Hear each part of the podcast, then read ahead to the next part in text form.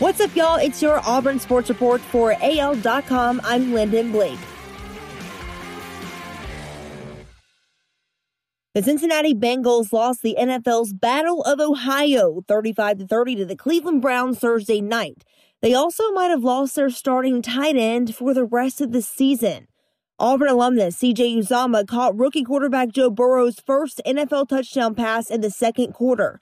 But on a five yard reception for a first down with eight minutes and one second left in the fourth quarter, Uzomah went down and after being examined on the field, was carted off to the locker room. The Bengals announced Uzomah has sustained an injury to his right Achilles tendon. If the injury is a rupture, Uzomah is likely facing surgery and a recovery process of at least nine months. Two of Auburn's most storied game day traditions have been put on hold this season. The program's pregame Eagle Flight at Jordan Hare Stadium, as well as Tiger Walk, will not take place this season in accordance with Auburn's updated game day procedures announced Thursday due to the ongoing COVID 19 pandemic.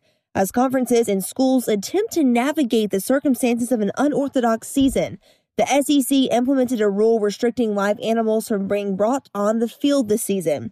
For Auburn, that means its traditional pregame Eagle flight, in which one of the school's Raptors encircles the stadium before landing at midfield, will not be a part of the team's Saturday traditions. The pregame Eagle flight has been a fixture at game days at Jordan Hare Stadium since the Wyoming game in 2000. The SEC coaches displayed an expectation that Auburn's defense will continue playing at a high level because they named two players, defensive lineman Big Cat Bryant and linebacker KJ Britt, to the preseason coaches All SEC team. Britt was previously named to an All SEC team at the end of last season after making 61 tackles, including nine for loss and two and a half sacks. Throughout the preseason, Britt has been named to more watch lists than any other Auburn player. Will Muschamp has made a decision on a starting quarterback and it won't be a starter from last season.